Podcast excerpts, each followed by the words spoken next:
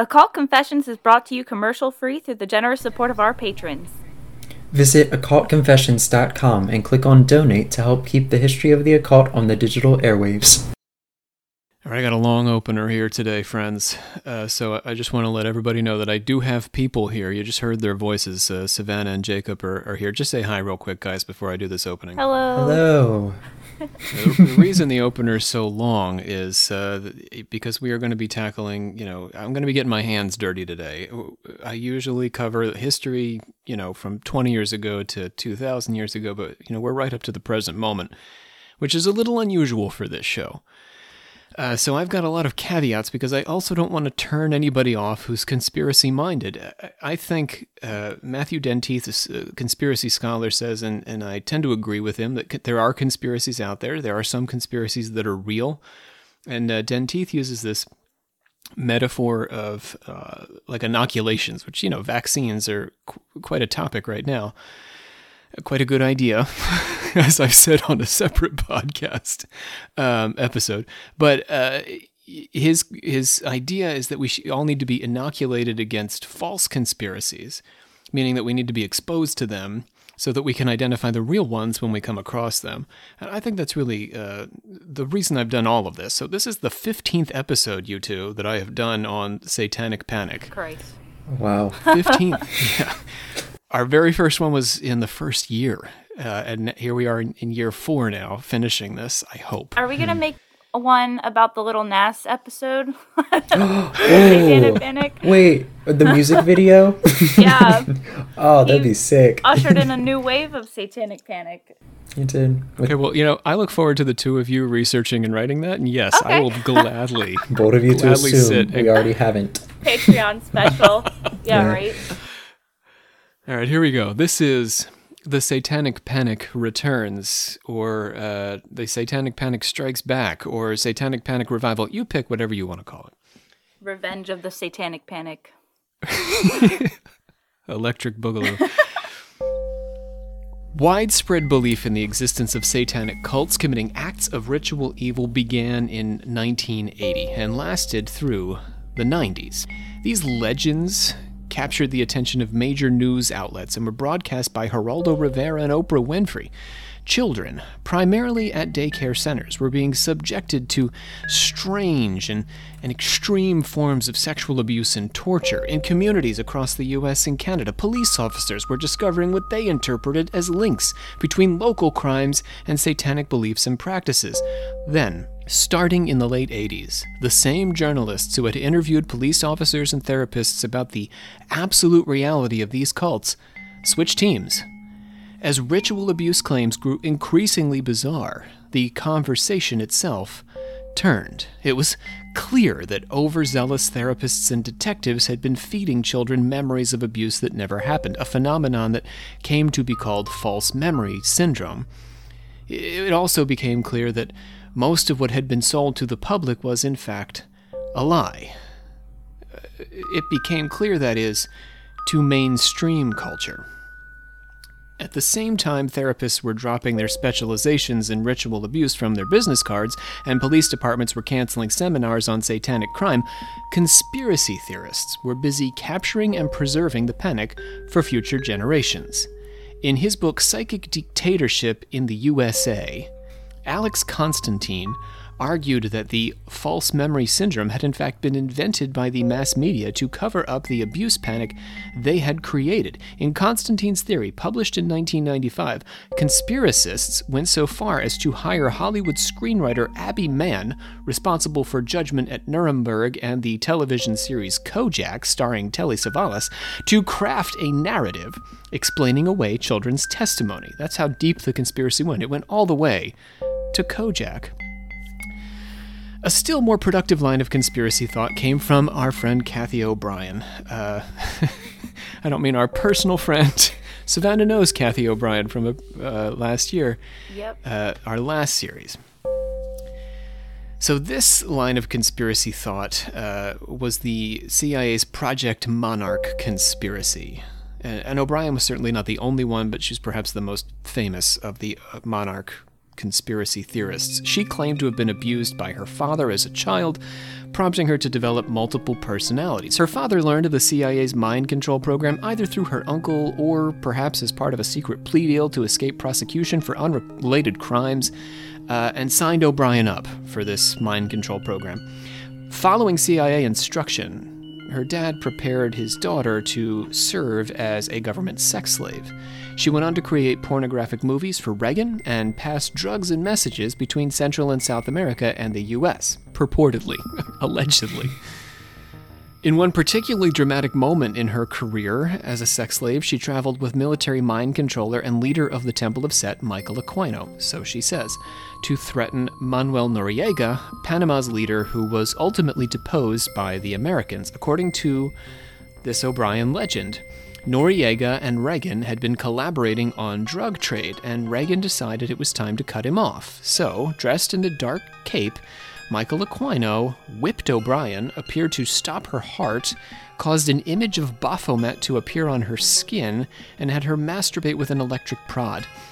Noriega was so disturbed by Aquino, and by extension Reagan's satanic power, which was demonstrated in all the things he had O'Brien do, that Noriega agreed to break drug trafficking ties with the Americans immediately. Independent journalist Walter H. Bowart interviewed a woman named Victoria Volpes who claimed to have been mind-controlled by Project Monarch, much like Kathy O'Brien. Volpes said that she had been inoculated against AIDS, a treatment that is not currently available to us in 2021, but Volpes says government officials in the 1990s and their sex slaves secretly received this vaccine, late 80s even. She says her training as a government sex slave caused her to develop psychic powers as well. At Area 51, best known for its association to alien crash activities, Area 51 in Nevada, believed to have been a UFO crash site, she demonstrated her skills by telekinetically knocking the glasses off of a man's face and then reading his mind. In Bowert's very Monarch survivor-friendly account, Bowart cited two sources willing to question the veracity of these incredible claims.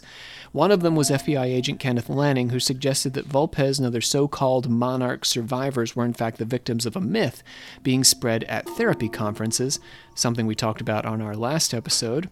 And also Dr. Colin Ross, an expert on multiple personalities, who met with Volpes personally and concluded that it was, quoting here, difficult to figure out how much is real and how much is not real. O'Brien, Volpes, and their fellow Monarch survivors, as well as Constantine, W.H. Bowart, and other peddlers of mind control theories, didn't necessarily garner a large audience for their ideas, but they kept the panic alive in the dark corners of our culture, preserving it like a vampire in its coffin, until the dark night of the American soul would allow the monster to rise once again, newly invigorated under the banner of a single letter, Q. Today, we're going to tackle the contemporary conspiracy scene, which I know has been covered by many other podcasts, but we're going to focus on the way the conspiracy community wields claims of satanic abuse and ritual evil, a topic that has not been explored much, if at all, in the wide world of commentary. If anyone is joining us today who is a Q believer, or Q curious, or just really likes Donald Trump, I encourage you to go back and listen to our full series before engaging with this episode. I'm not here to belittle your values or attack you. Today, I'm completing what is, in this instance, a 7-part investigation, but what is ultimately a 15-part investigation of how the legend of a satanic cabal practicing ritual evil has been carried forward from biblical times to us right here and now.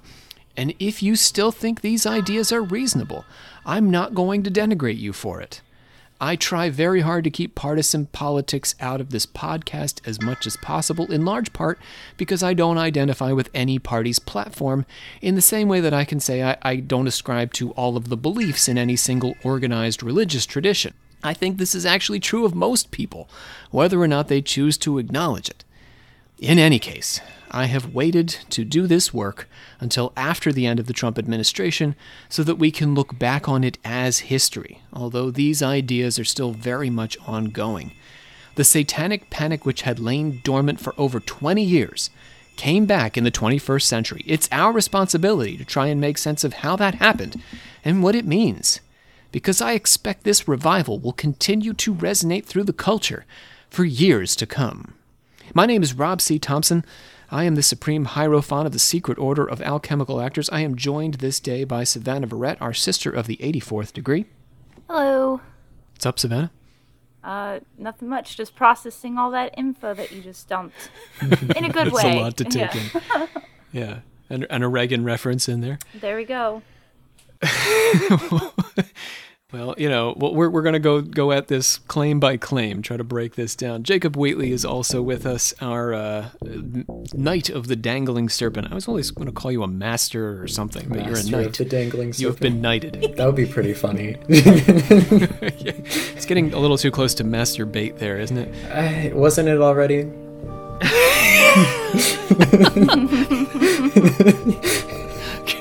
Could never get too close, I guess. That's true. That's true. Let's pledge it out. We, the members of the Secret Order of Alchemical Actors, do solemnly commit ourselves to a full and honest telling of the history of the occult as far as we know it. All right, then. Which of you would like to open up the plugs? Jacob, you do it. Okay, plug. It's not as good, I'm sorry. There's too much pressure. That's all right. You get a chance to close them, okay. So you'll get another shot at this. All right. Okay. As usual, we'd like to welcome our patrons. Very grateful for these new folks joining us. Richard S., Paula R., Frater M., Price S., and Miranda Y. Thanks, guys. Thanks for joining the patron crew. We've got a nice list on a regular basis, and that is something I am truly grateful for. The Patreon keeps growing, and it is essential to keeping us going over here. These two characters that I'm talking to here, Jacob and Savannah, are with us every month on Patreon as we work our way through various religions of the world. Mm-hmm. Luke Kinnaman is also going to be... He's one of our voice boys, does voices for us, and is an editor, a sound editor, and he's been doing a series where he interviews the alchemical actors. So if you want to know more about what goes on inside our heads, that's also going to be featured on Patreon. Yeah, we talk about our deep childhood fears in that interview. Yeah. Very spooky. Yeah. I also want to give a shout out to Dan Rosendale and remind you on behalf of Dan, our Eye of the Archive, that we are on YouTube, and our YouTube is a growing concern. And when we can get enough folks following us, we are going to start developing content specifically for YouTube. So if you haven't yet, check out Occult Confessions on YouTube. Finally, I want to thank David Hatton for suggesting the topic for today's episode. David, I don't know if you remember. It's been a little while, but we had an email exchange that stuck with me. And so here we are, completing this series on ritual evil. All right, here it is, Jacob. Here's your shot. See how you do this time. Okay. Plug. Better? Yeah, it was cleaner. It was cleaner. Thank you. I wasn't as nervous that time. All right, let's see. Are you guys really ready? Do you feel mentally prepared for this? I'm always ready. I know that's true. Mm. Okay. Jacob, you good? I guess. Let's begin with Pizzagate and spirit cooking. The Pizzagate conspiracy began on Reddit, as most good things do, right? Am I right? Yes. Yeah, I'm on Reddit every day. Right. Beginning good things, right? Planting seeds that will only grow into beautiful charitable projects in the future. Am I right, Savannah? Of course. That's my favorite subreddit, r/charity. r/peace on earth. Yeah. Okay, so the Pizzagate conspiracy begins on Reddit, but after an armed man entered a pizza restaurant in Washington, D.C., looking for a child pornography ring in a janitor's closet. You guys remember this? No. You don't remember this happening? So it was Comet Ping Pong's name of the restaurant. Mm-hmm. The popular message board banned the Pizzagate conspiracy community after this event. So a guy literally walks into this restaurant because the belief was there was a child porn ring being run out of it. Today, the Pizzagate conspiracy exists on a service called Vote. V-O-A-T. Pizzagate conspiracy is based on leaked emails from Hillary Clinton during her time as Secretary of State and while she was running for president. Conspiracy theorists interpreted pizza as a code word for child trafficking, which led to the notion that this restaurant, Comet Pizza and Ping Pong, was a front for a criminal operation. None of this is ringing a bell? It's about 10 years ago, 7 years ago. No? Mm-mm. I've heard the word Pizzagate before, but I've never read anything about what it actually was. This conspiracy is not obscure enough for you. You do the mechanical birds.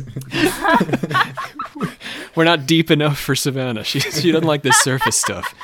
Yeah, I mean, everybody's heard about Pizzagate. It's too mainstream. Too mainstream. Mm-hmm. When a badly misled but otherwise well-intentioned man fired shots into an empty janitor's closet, I'm of course being very nice there, the conspiracy theory came crashing down around the ears of its propagators, except for the fact that, I'm lying, it didn't really. In fact, the Pizzagate conspiracy became the root of much of the early lore that would fill the posts of Q, whose drops, in turn, formed the core of what's come to be called the QAnon conspiracy. A couple of arguments surfaced to defend the Pizzagators. First, that the media's focus on the failed one-man raid at Comet Pizza was an attempt to discredit belief in what Pizzagators said was a real conspiracy. You got me? Mm-hmm. So this guy, I mean, very, very mistakenly is shooting into a closet, and the media storm around this is just to make Pizzagate look silly. But that's just part of the conspiracy.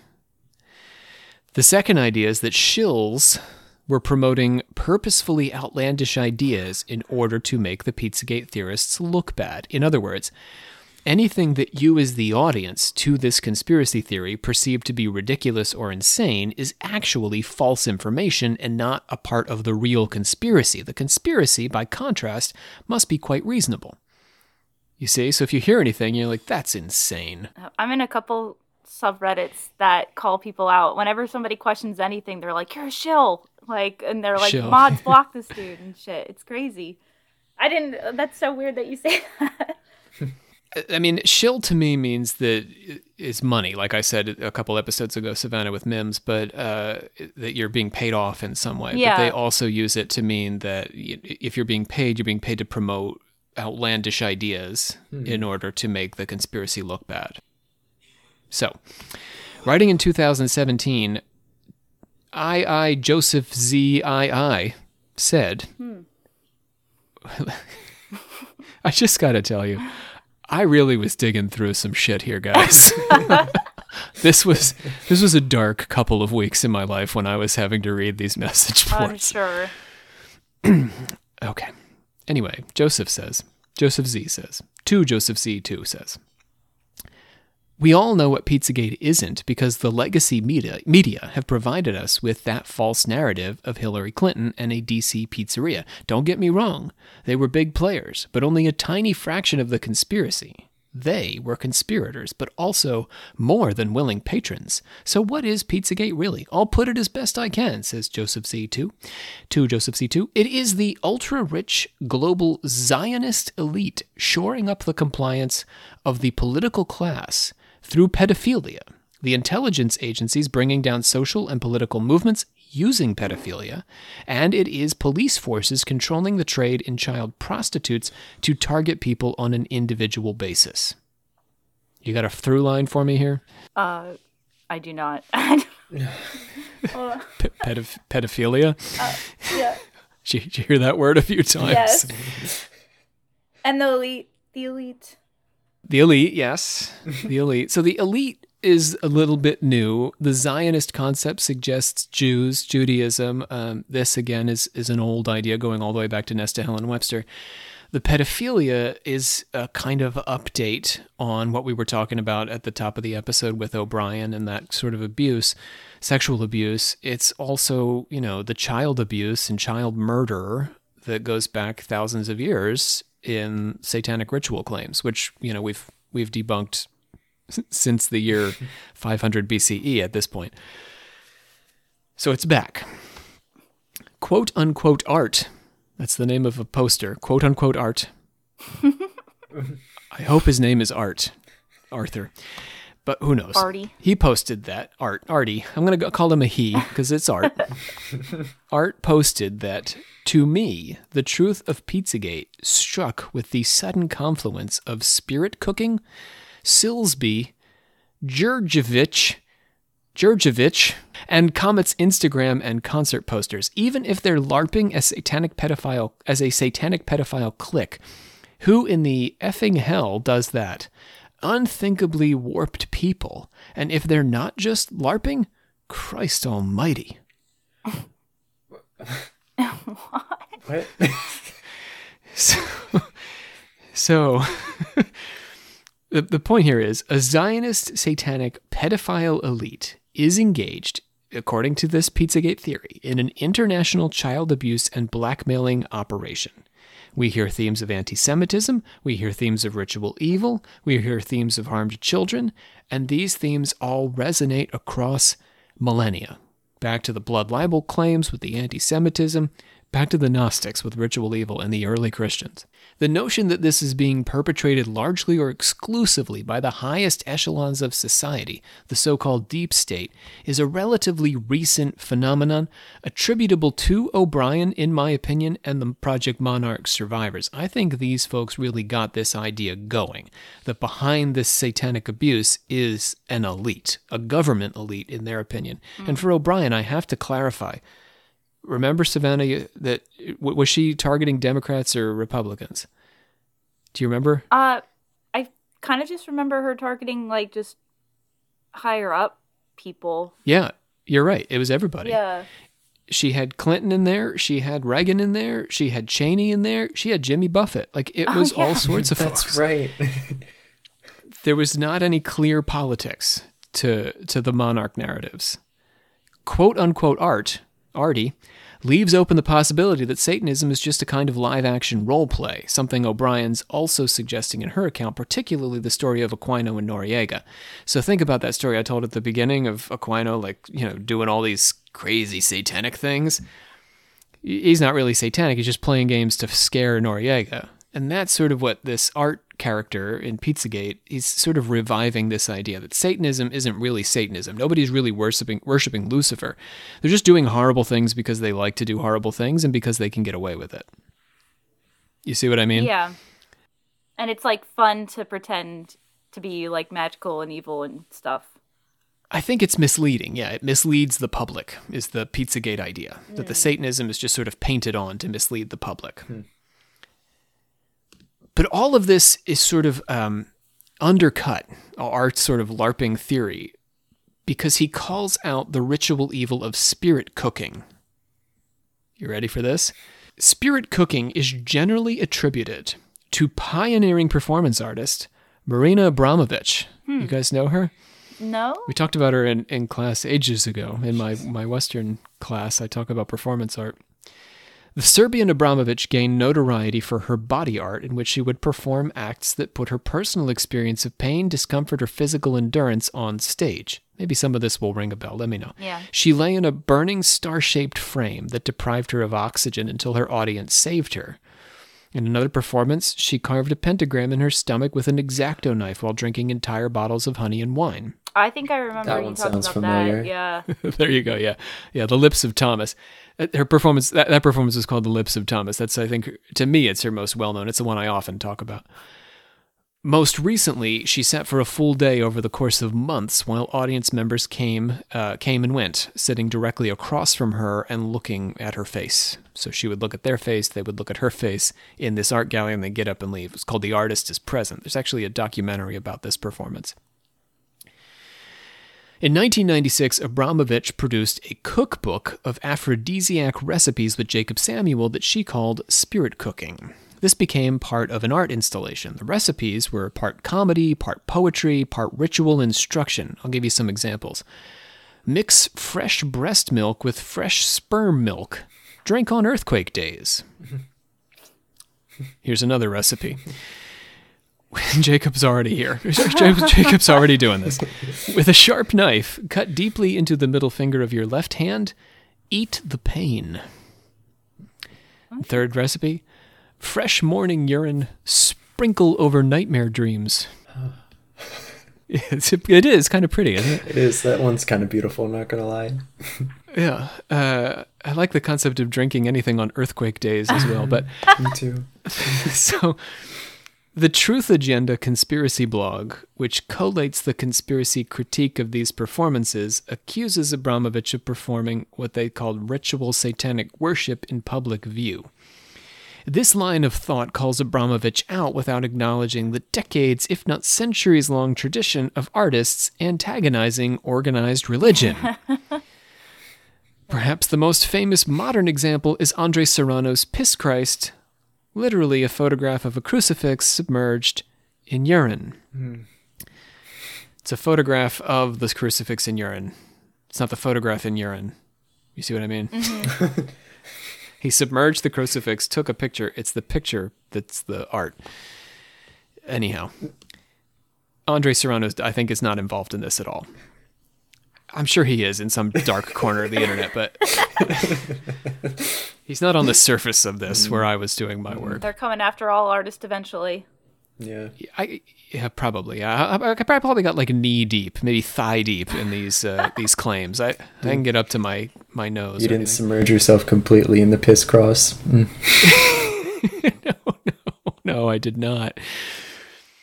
For the Truth Agenda, this blog, Abramovich's pentagrams and ritual suffering must be satanic, although her art is so open-ended, it's impossible to say exactly what she means with her pentagrams or bloodied body. If I choose to believe in a satanic cabal, I could just as easily interpret the pentagram as a critique of the cabal of abusers, or as an attempt to out them to the public, right? Yeah. Or it's just a dirty picture. Like, it gets people talking. Yeah. Like, oh. It's just trying to get, publicity, right? Yeah. It's just it's meant to shock. As with most performance artists, Abramović never provides any kind of full explanation of her performances, and Abramovich's performances seem less strange when they're placed in the context of other contemporaneous performance artists. Joseph Beuys locked himself in an art gallery with a wild coyote. Remember that? Oh, no. I showed pictures of that. Gina Payne invited audience members to her apartment to watch her vomit. Huh. And in Cut Piece, Yoko Ono allowed her audience to cut off her clothes. Yeah. Finally, Vito Acconci masturbated under the floorboards of a gallery while museum patrons walked overhead in a performance he called Seedbed. Mm-hmm. That's really weird. That's really odd. Isn't it? Yeah. What? All delightfully weird. That's just performance art. So if you take Abramović out of the context of those things, she seems quite odd. But when you put her in with all these other performance artists... it kind of makes sense. She's not even the most shocking. None of these artists are implicated in the conspiracy, in my opinion, because with the exception of Yoko Ono, they have not courted celebrity quite like Marina Abramović. Mm. You guys, I think I'm going to need to be sold on this, and I can do it. So Abramović is not a household name quite like Yoko Ono. Well, yeah. But Yoko Ono is not associated with performance art to the degree that Abramović is because, you know, she did another famous thing when she married John Lennon. I didn't even know that Yoko Ono did performance art. Yes, so. Yeah. That's what she was doing before John Lennon, and she met John Lennon, and, you know, I think that was part of her appeal. She was an artist.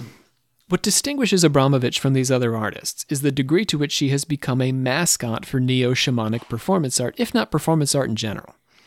She's cozied up to politicians and celebrities alike and created arts installations at major Hollywood fundraisers.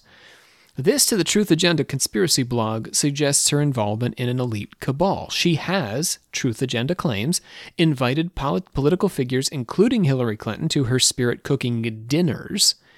Following the style of most postmodern conspiracy theory, the Truth Agenda never explains what happens at these dinners, but we're left to connect the dots between the Satanism, an elite cabal, and the use of various bodily fluids. Let's get into Q. Just dip our toes in Q, then we're going to go deep. Q Post 1205, published on April 2018, was a screenshot from TV actress Allison Mack's Twitter feed of Mack with Abramović. 2 posts earlier, Q noted that, quoting, Mack is naming names, big names in H-Wood, government, local, federal. At the time, Allison Mack had been arrested for her role as one of the leaders of the Nexium organization. Oh, I thought that was that woman. There you go, yeah. She was on the Superman show. Mm-hmm. One of them Superman shows. There you go, yeah. There's so many shows about Superman. She recently pled guilty to racketeering after being charged with human trafficking. The image sits among Q's other drops without comment, presumably speaking for itself, without really saying anything in particular. And now, QAnon. I just need a breath. All right. You thought I was... Now, if I'm thigh deep, I'm heading for the hips now. Q claims to be a leading figure in the Trump administration, with an inside track on how President Donald Trump is leading an effort to cleanse the world of child-abusing deep state satanic elites. A recent HBO documentary has raised the strong possibility that Q was always, in fact, well, maybe not always, but eventually, two unrelated people with a forum administrator taking over Q's account after Q migrated to 8chan after less than a year of posts. So let me just clarify that real quick. Q initially posted on, I think it was 4chan, but then left 4chan and went to 8chan. And part of the point this documentary makes is that when Q moved to 8chan, whoever was doing those initial Q posts lost control of Q, and the moderator of the chan itself took over. You got me? Yeah. And it's a pretty compelling case, actually. The documentary is reasonable. I recommend it. From if you're interested in this kind of stuff. Was it suggesting that only one person was Q at first? Well, we don't know. Q. So have you looked into this, Savannah? So there could be, there's about three people who are generally believed to possibly be the original Q. Mm-hmm. Mm. And then after March 2018, I believe, right around there was this change in Q ownership that was observed by a few, folks who are high up in the moderator chain on 8chan and the like. And Q was always a very heavy draw for 8chan because 8chan's kind of, darker and darker, deeper and deeper into the web. Yeah. And Q was the main reason a lot of people came to 8chan. So the argument that this documentary makes is that Q was 8chan, that the 8chan mods were Q in order to drive traffic. Oh. Okay, so all that having been said, for many Q believers, Q is, if not a single person, then at least a coordinated effort. Q's posts are an amalgam of modern conspiracies, ranging from voter fraud to vaccines, but at their core is a continuation and elaboration of the major themes of Pizzagate. I'll also say that last I checked, Q is not really posting anymore, that it seems to have ended in January. Oh, after the insurrection? Neighborhood of the insurrection. Yeah, I don't know the exact date, but Q seems to have gone silent. Well, Trump is gone. Yeah. As you know, Trump is no longer the president. Trump's certainly not gone, but Trump is no longer the president. Then they need to be fighting for their cause even harder, right? You would think. They're not at the center of power, though, according to the mythos around Q. They've left the White House. According to Q post number 15 on Halloween Day 2017. There are more good people than bad. The wizards and warlocks, inside term, will not allow another satanic evil POS to control our country. Realize Soros, Clintons, Obama, Putin, etc. are all controlled by three families. The fourth was removed post-Trump's victory. The corruption that will come out is so serious that deals must be cut for people to walk away. Otherwise, 70% of elected politicians would be in jail. You're already seeing it already beginning. A deep cleaning is occurring, and the prevention and defense of pure evil is occurring on a daily basis. Not just these are evil parties who have lost control. JFK and Reagan were past mistakes of this evil cabal. JFK and Reagan were past mistakes of the cabal. I assume because they were cool. They were not evil. This post is somewhat misleading insofar as the Soros family is one of the three families at the top. The House of Saud, the Rothschilds, and the Soroses form the Illuminati triangle of control at the top of the hierarchy. Post number 133. In line with over a century of satanic conspiracy, going back to Edith Starr Miller and Nesta Helen Webster, the conspiracy is perpetrated around and against Christians. Miller worried about Masons, whereas Webster, reading the Protocols of the Elders of Zion, worried about a Jewish cabal. Q maintains an implicit anti-Semitism, but adds a 21st century twist with the House of Saud, the Saudis. These families also hint at the international flavor of Q's conspiracy. While the American President Trump is the savior, the problem is global. Reviving the theme of overt anti-Nazism, Germany's Angela Merkel is accused of being an agent of the deep state descended from Adolf Hitler's bloodline. I do want to say too, like, there are German and British Q people, Q believers. This is not just American. They're global. They're all over the world. Yeah. Or there used to be. Things have certainly taken a turn, but there have been. Kennedy and Reagan, like Trump, opposed the deep state, which makes them mistakes from a deep state perspective. So there you go, Savannah. Your man Reagan. Oh, God. He's in the clear. There we go. He's a good guy. He did He's okay. One thing right, I guess. He did not join the deep state. When the deep state offered to feed him children, Reagan said, "No, I will star in a movie with a monkey, but I will not eat your children." Good for him. Right, you gotta draw the line somewhere. Obviously. Do you know Reagan? I was actually quite proud of that movie. I watched an interview with him, maybe a Dick Cavett, and he really liked the monkey movie. Really? Yeah, he thought it was a clever premise. Trump says Q reveres JFK and prays to him in the Oval Office every day. I'm going to read you the prayer. That Trump prays to JFK?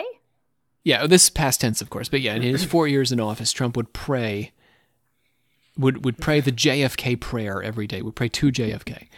He'd say, "May you look down from above and continue to guide us as we ring the bell of freedom and destroy those who wish to sacrifice our children, our way of life, and our world." I find this interesting because this is reverence for America's first Catholic president, who is invoked as a kind of saint to intercede on the president's behalf, which suggests that Q does not follow the long-standing anti-Catholic thread that runs through satanic conspiracy theory, most notably, of course, in the anti-Catholic, conspiracy of the 19th century. If this is a Christian theory, it's not as stolidly Protestant as its predecessors, or perhaps as literate in matters of religious rivalry. It's worth noting. That's really odd. Isn't it? It's strange. To picture him doing that every day. Oh, praying to JFK. Well, yeah. Back to that, yeah. Well, I mean, all of it is very odd, but that in particular. My opinion on the Protestantism is that, people like Edith Starr Miller and Nesta Helm Webster, like the 20th century progenitors of these things, were, stolidly Protestant. They went to church. I think that the Q stuff is just not anti-Catholic by accident. Like, if it knew enough to be anti-Catholic, I suspect that it might invoke that. Mm. But it also quotes bishops and stuff. It's very, Q's just sort of like very opportunist, and I don't think very, as I said, very religiously aware of, the trends in conspiracy historically. Okay. All right, so as I mentioned earlier, Q initially posted to 4chan starting before Halloween 2017, but as internet companies sought to distance themselves from conspiracy theories, Q moved to 8chan until, that is, the site was shut down in August 2019 because of its ties to two basically unrelated back-to-back mass shootings. I believe that these mass shootings had more to do with the Nazi posts, the neo-Nazi community on 8chan. The Q community was not necessarily tied up with them, but 8chan was just like a cesspool. It was like the worst people had congregated. Today, Q posts to a site called 8kun, which is a dark web revival of 8chan, which requires Tor software to access, but Q's posts are helpfully propagated on regular internet sites as well. Helpfully, that is for researchers like me who don't really want to be on 8kun. Yeah. So I used an aggregator. Q's satanic conspiracy dates to the very first day of posts, the original Q, October 29th, 2017. Who was the FBI director during the Haiti crisis? How many kids disappeared? Again, good people were forced into bed with this evil under personal and family threats. Could you live with yourself helping to cover such evil, despicable acts if given a safe way out? These people worship Satan. Some openly show it. On October 4th, 2016, Hurricane Matthew devastated the Caribbean island nation of Haiti, killing hundreds of people, destroying hundreds of thousands of homes, and leaving more than 1 million Haitians in need of humanitarian aid. Some of that aid came from the United States government. The answer to Q's questions is James Comey, whose tenure ended in 2017 under pressure from President Trump. The conspiratorial implication is that Comey was working on behalf of Clinton. The complexities of this claim aren't worth rehearsing here. It's enough to say that despite any outward appearance of discord, Comey and Clinton worked together as part of the deep state of satanic elites.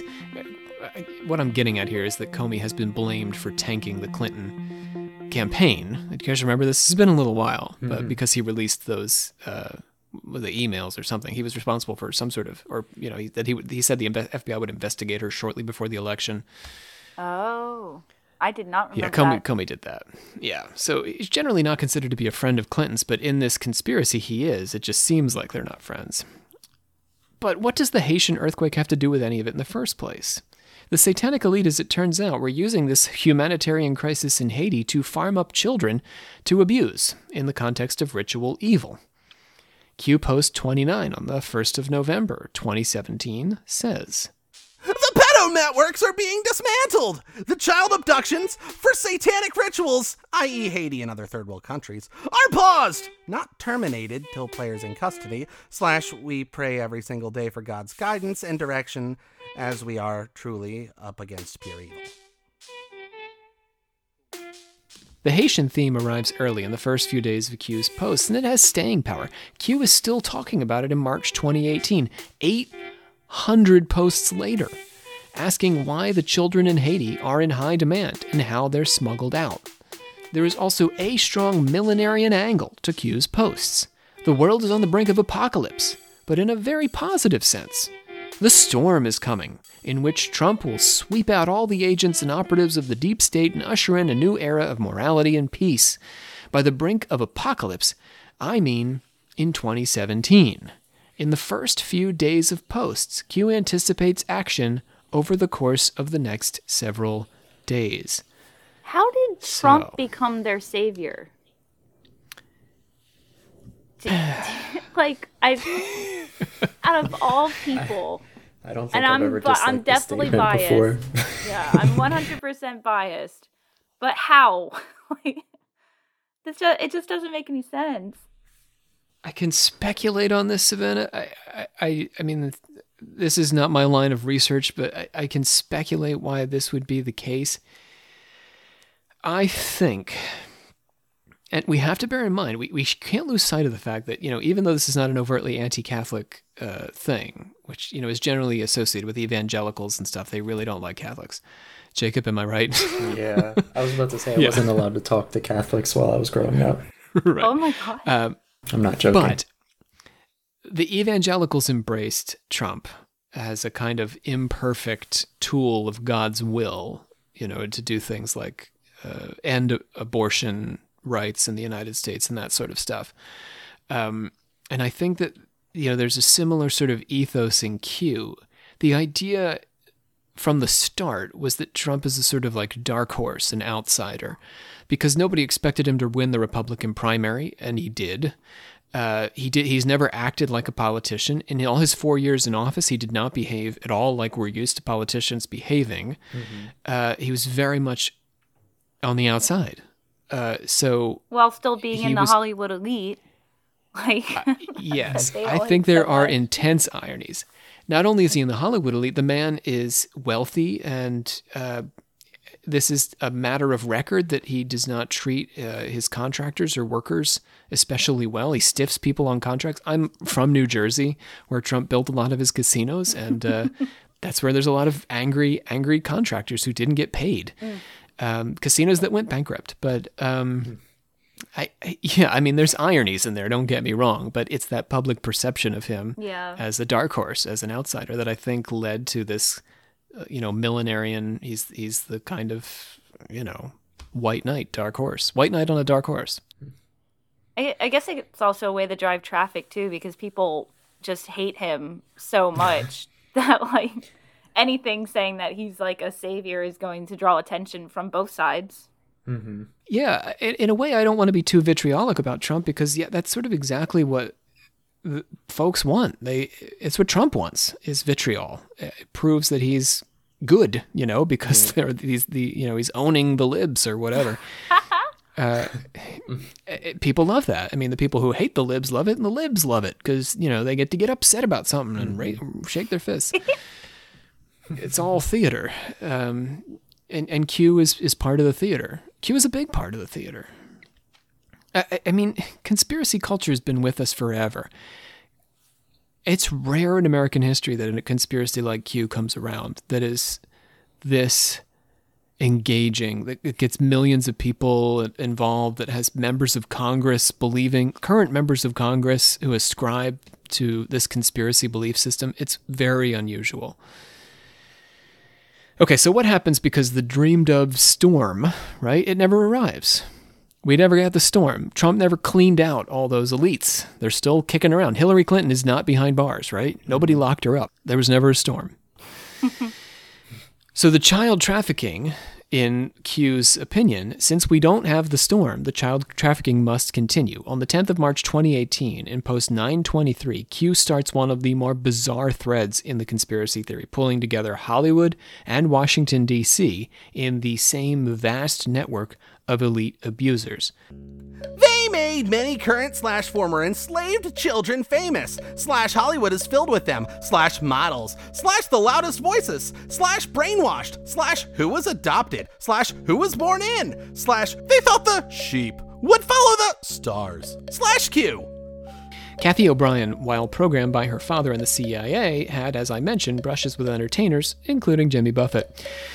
Bryce Taylor, who followed O'Brien with her memoir, Thanks for the Memories, accused Henry Kissinger and Bob Hope of mind-controlling and enslaving her.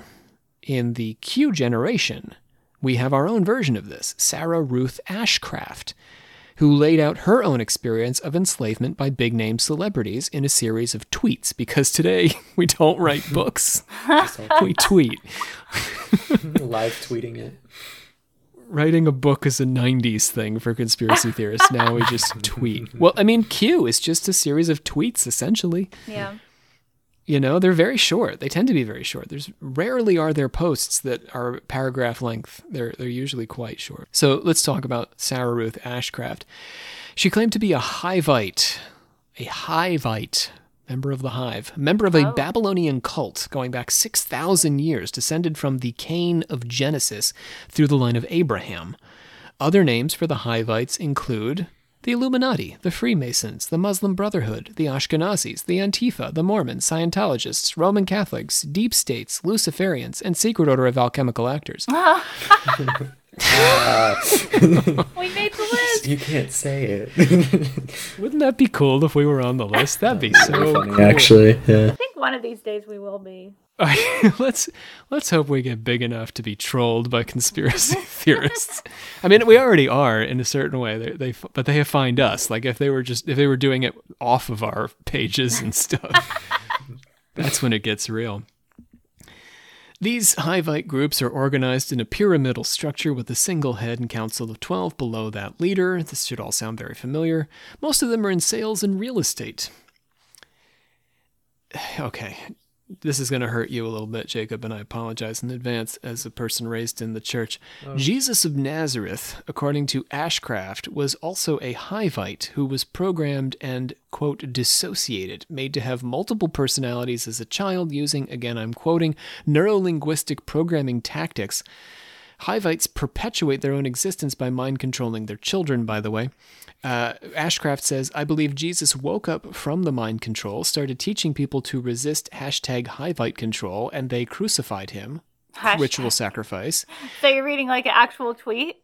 Yeah, I'm reading her actual words here. Oh my gosh. And co-opted his message of self-reliance / empowerment and personal direct relationship with God and twisted it just as he warned they would do. Huh. How you feel about that? Jesus had multiple personalities. Mm-hmm. And woke up to his mind control. And the crucifixion was ritual evil. I don't know. Are you there for it? I guess. I don't know.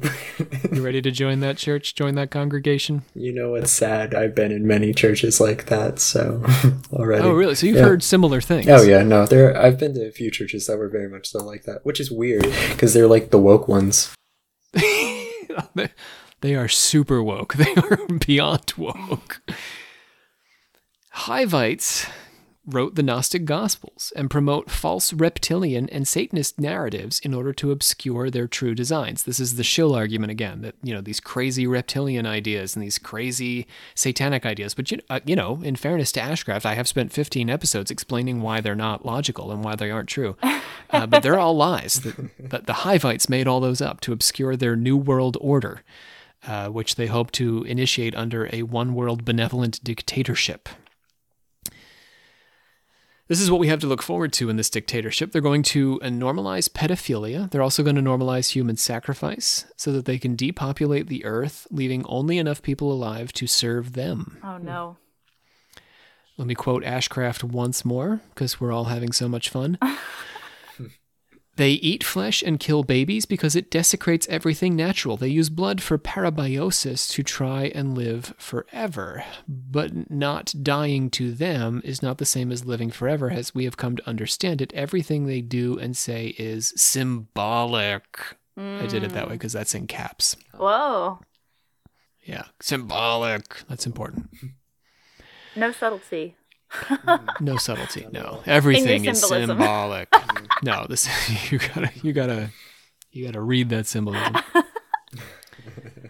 Q also frequently will tell people to read between the lines. You know, nothing is accidental. Alice in Wonderland. There's a lot of like coded language in all of these. Alice in Wonderland? Modern conspiracies. Yeah, I was wondering, it's a frequent thing. Disney, one of the things that they say helps brainwash children and stuff.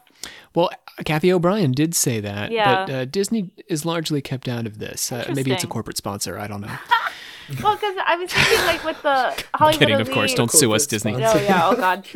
Well, because they talked about, like, children being brainwashed to be, like, stars and stuff, where it's, like, a lot of the Disney Channel, like, stars that we grew up with are now, like, adults and kind of, like, have a huge You're suggesting Miley Cyrus? That. Maybe be. No. Miley Cyrus. I mean, I'm not Hannah Montana. Anything. Ooh, she has multiple personalities. She does. She did have, like, a rebellion phase. I think Hannah Montana, Miley Cyrus, that's probably ground zero for this whole conspiracy. Wow. No, I'm not trying to suggest that I actually buy into any of this. I just think that is an interesting point where they're like, oh, these children were brainwashed to be celebrities to brainwash our children. And now those, I don't know. I just feel like those are examples of probably what they're thinking of. Yeah, the Miley proof for the Ashcraft conspiracy, really, for the hashtag Hivites. I feel like she kind of started her own, like, mini satanic panic when she started becoming more of an adult. Well, I mean, I think that, yeah, her case proves this in many ways. Not only did she play a character with multiple personalities on TV, yeah, but as soon as she hit puberty, right? Puberty was weird for her, and she got really, you know, out there and started sticking her tongue out and stuff, and then she was pansexual, and America couldn't handle her. Maybe that her tongue is, you know, that's, she's deprogramming us with her tongue. Yeah, America's got to get with it, man. Like, that was too edgy for us. Mm. She's waking us up to the truth, the pansexual truth. She's like onto rock music now, so good for her. Weird. Yeah. Weird. Just like Daddy. Mm-hmm. I don't know if I'd call Achy Breaky Heart anything. It's its own genre. But then... what's his name? Her dad was in a music video with Little Nas, and now Little Nas is the head of the satanic shit. Right. So. It all comes full circle. It all comes full circle. Billy Ray Cyrus is the leader of this entire thing. We just thought he was a goofball. I was afraid of his heart exploding. Nope, we underestimated you, Billy. Wow. Ashcraft claimed to be a victim of Pizzagate, of course, and said she was abused personally by Hillary Clinton, which was a claim incidentally also made by Kathy O'Brien, whose 1995 memoir included cameos by Hillary and Bill, and that her father sold her to Tom Hanks as a dissociated mind control doll. I just need a moment here. I was about to say, the last time you said that, you got really offended. So I was like... Because Tom Hanks... I love Tom Hanks. I can't help it. Tom Hanks, he's the Jimmy Stewart of our generation. He's Tom freaking Hanks. In class, I mentioned Tom Hanks all the time because he's just such a nice guy. Freaking Tom Hanks. Tom Hanks went to a community college. He's a humble man. Yes. He's the American everyman. Forrest Gump. Right. And he showed us the danger of conspiracy theorizing in the burbs. Did he not? Did he not predict this in the burbs? And he also, you know, he had coronavirus to prove to everyone that it was actually real. And he beat it. He let us know. That's true. That's true. He let us know. Wow. Here on Occult Confessions, we stand Tom Hanks. We stand with Tom Hanks. He's got that crazy son who raps, but he lets it happen. He doesn't. Tom Hanks doesn't speak out against his crazy son. He just lets that go. He's just like us. We have crazy children and relatives too. We understand. And Colin is not as good as him, but still, he got Colin some work. Oh, Tom. All right. Having said all that about Tom Hanks, I'm going to say the horrible things she said about him. Great. She accused Hanks of abusing... This is the whole reason I'm doing this whole series. I've done 15 episodes just because of this Tom Hanks nonsense. I just couldn't take it. He was so mad, fuming. So upset. He saved Private Ryan, damn it. So...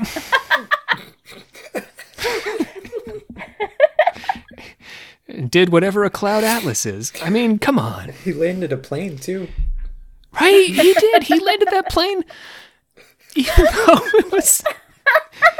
on the Hudson Bay. Tom Hanks. Oh my God. Ashcraft says that Hanks abused her in Birmingham, Michigan during the filming of the movie Big. Wasn't that like one of his first movies? Yeah, it was an early one. That was back when he did comedy. Yeah, the romantic comedy phase. That post, which was made on the... and he had a cameo on Family Ties. That post, which was made on the 23rd of July... He played the drunk uncle of Michael J. Fox. And he ran out of alcohol, and I think he just, like, started drinking, like, you know, Tabasco sauce, like whatever was in the fridge. Like cough syrup, yeah. It was a fantastic episode. Anyway. So many Hanks facts that nobody asked for. I didn't realize you were a super fan of Tom Hanks. I'm not exactly, I guess, but I just think there's nothing wrong with him. Like, everybody's so messed up. Everyone's just such a disaster, except for Tom Hanks.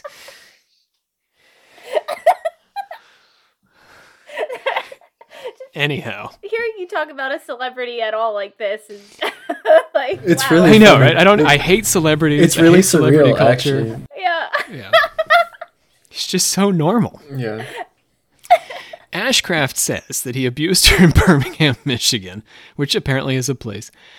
The post was made on the 23rd of July, 2018. It received replies connecting Ashcraft's accusation to pictures that Tom Hanks posted of a left shoe and the shadow of his hand.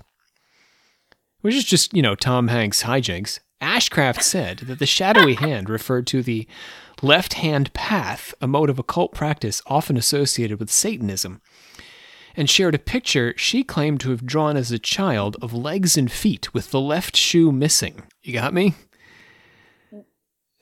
No, I think I got lost somewhere. He posted a picture of that? Yeah, he posts a left shoe, and she's like, "This is so weird. What Tom Hanks is referring to is the fact that he abused me. You can tell by this childhood picture I draw where I'm not wearing a left shoe." Oh. Okay. Big, the movie Big, incidentally, was filmed in New York and New Jersey, and as far as I can tell, not anywhere near wherever Birmingham, Michigan is. Isaac Cappy, an actor who had appeared in Thor and Breaking Bad, ran with Ashcraft's theory, claiming that he had evidence of widespread pedophilia among the rich and famous in Hollywood. Wait, who? Videos. He was in Thor? This Isaac Cappy. He's a character actor, yeah. He didn't play a big part, but he was in Thor. Oh, okay. Never mind. I just literally watched Thor, so that movie's like super fresh in my mind, so I was like, oh my God, who is it? But... he was a background he's in there. It does a thing, yeah. After a cryptic social media post apologizing for bringing shame upon the Q movement upon himself while maintaining the accuracy of his accusations, Cappy threw himself off a highway overpass in Arizona. This is all true. Oh. Our own show actually had a brush with a Cappy thread of the conspiracy to give you a sense of the breadth and the reach of these claims.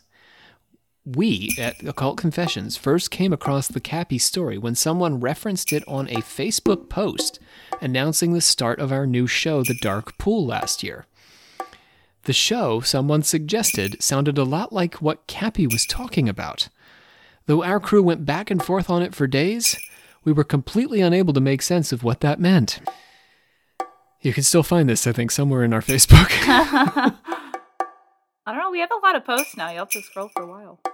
So in the world of conspiracy lore, claims pile on top of each other, forming their own self-validating universe of understanding, or a closed loop. To some, the fact that Q, Ashcraft, and the Pizzagate theorists draw the same connection between secret societies, child abuse, and ritual evil proves that the conspiracy is real and ancient. But every time rumors of such a cult arise, we find good reasons to doubt them. Early Christians, Gnostics, blood libel, so-called witches, Catholics, Satanists in Victoria, Canada that is, daycare providers, secret Nazi mind controllers, in every single case, scrutiny of the evidence turned up no persuasive account for the existence of a conspiracy. The degree to which every accusation of ritual evil has been an expression of prejudice, anxiety, or self-righteous indignation, rather than well-reasoned evidence-based thought, shows a peculiar human tendency to express our darkest feelings through the propagation of myths about the ritual abuse of children. Going all the way back to the start of our series, I'm drawn to what Norman Kahn had to say about second-century Christians and the accusations of child sacrifice made against them. Love this scholar, Norman Kahn. Before the 2nd century, there weren't enough Christians for anyone to care. After the 2nd century, there were too many for the accusations to hold. In the intervening century, the 200s, it appears that Christians were busy reshaping the culture in their mold. Those who accused them were clearly anxious about the impact Christians threatened to have on their culture. For the Pizzagate and Q believers, the political and Hollywood elite had an outsized influence on our culture, threatening how these conspiracy believers prefer to see it. In this, I think the Q theorists actually have a point. I also worry about the influence commercial art has on our lives and the moral compromises our politicians are willing to make. I apparently love Tom Hanks and didn't even know it. I noted as much when I admired O'Brien's memoir, reading it as a kind of allegory in our satanic ritual abuse episode last year. Furthermore, human trafficking and child abuse are reprehensible crimes conducted by small networks and individuals worldwide and are a real problem that deserve attention. Mm-hmm. Expressing these anxieties in the form of salacious criminal accusations certainly does garner more attention than making a reasoned case. And that's the problem. Ashcraft and Q are, after all, far more popular than I am. But here's my dark truth. I'd rather speak the truth to the few than lie to the many. No matter how noble I believe my cause to be, the means do not justify the ends, insofar as they distort the conversation and discredit the source. Any meaningful critique of Hollywood or DC is lost in the noise and din of so much nonsense. And that's what I have to say about QAnon. Snap, snap, snap. Closing thoughts, you guys?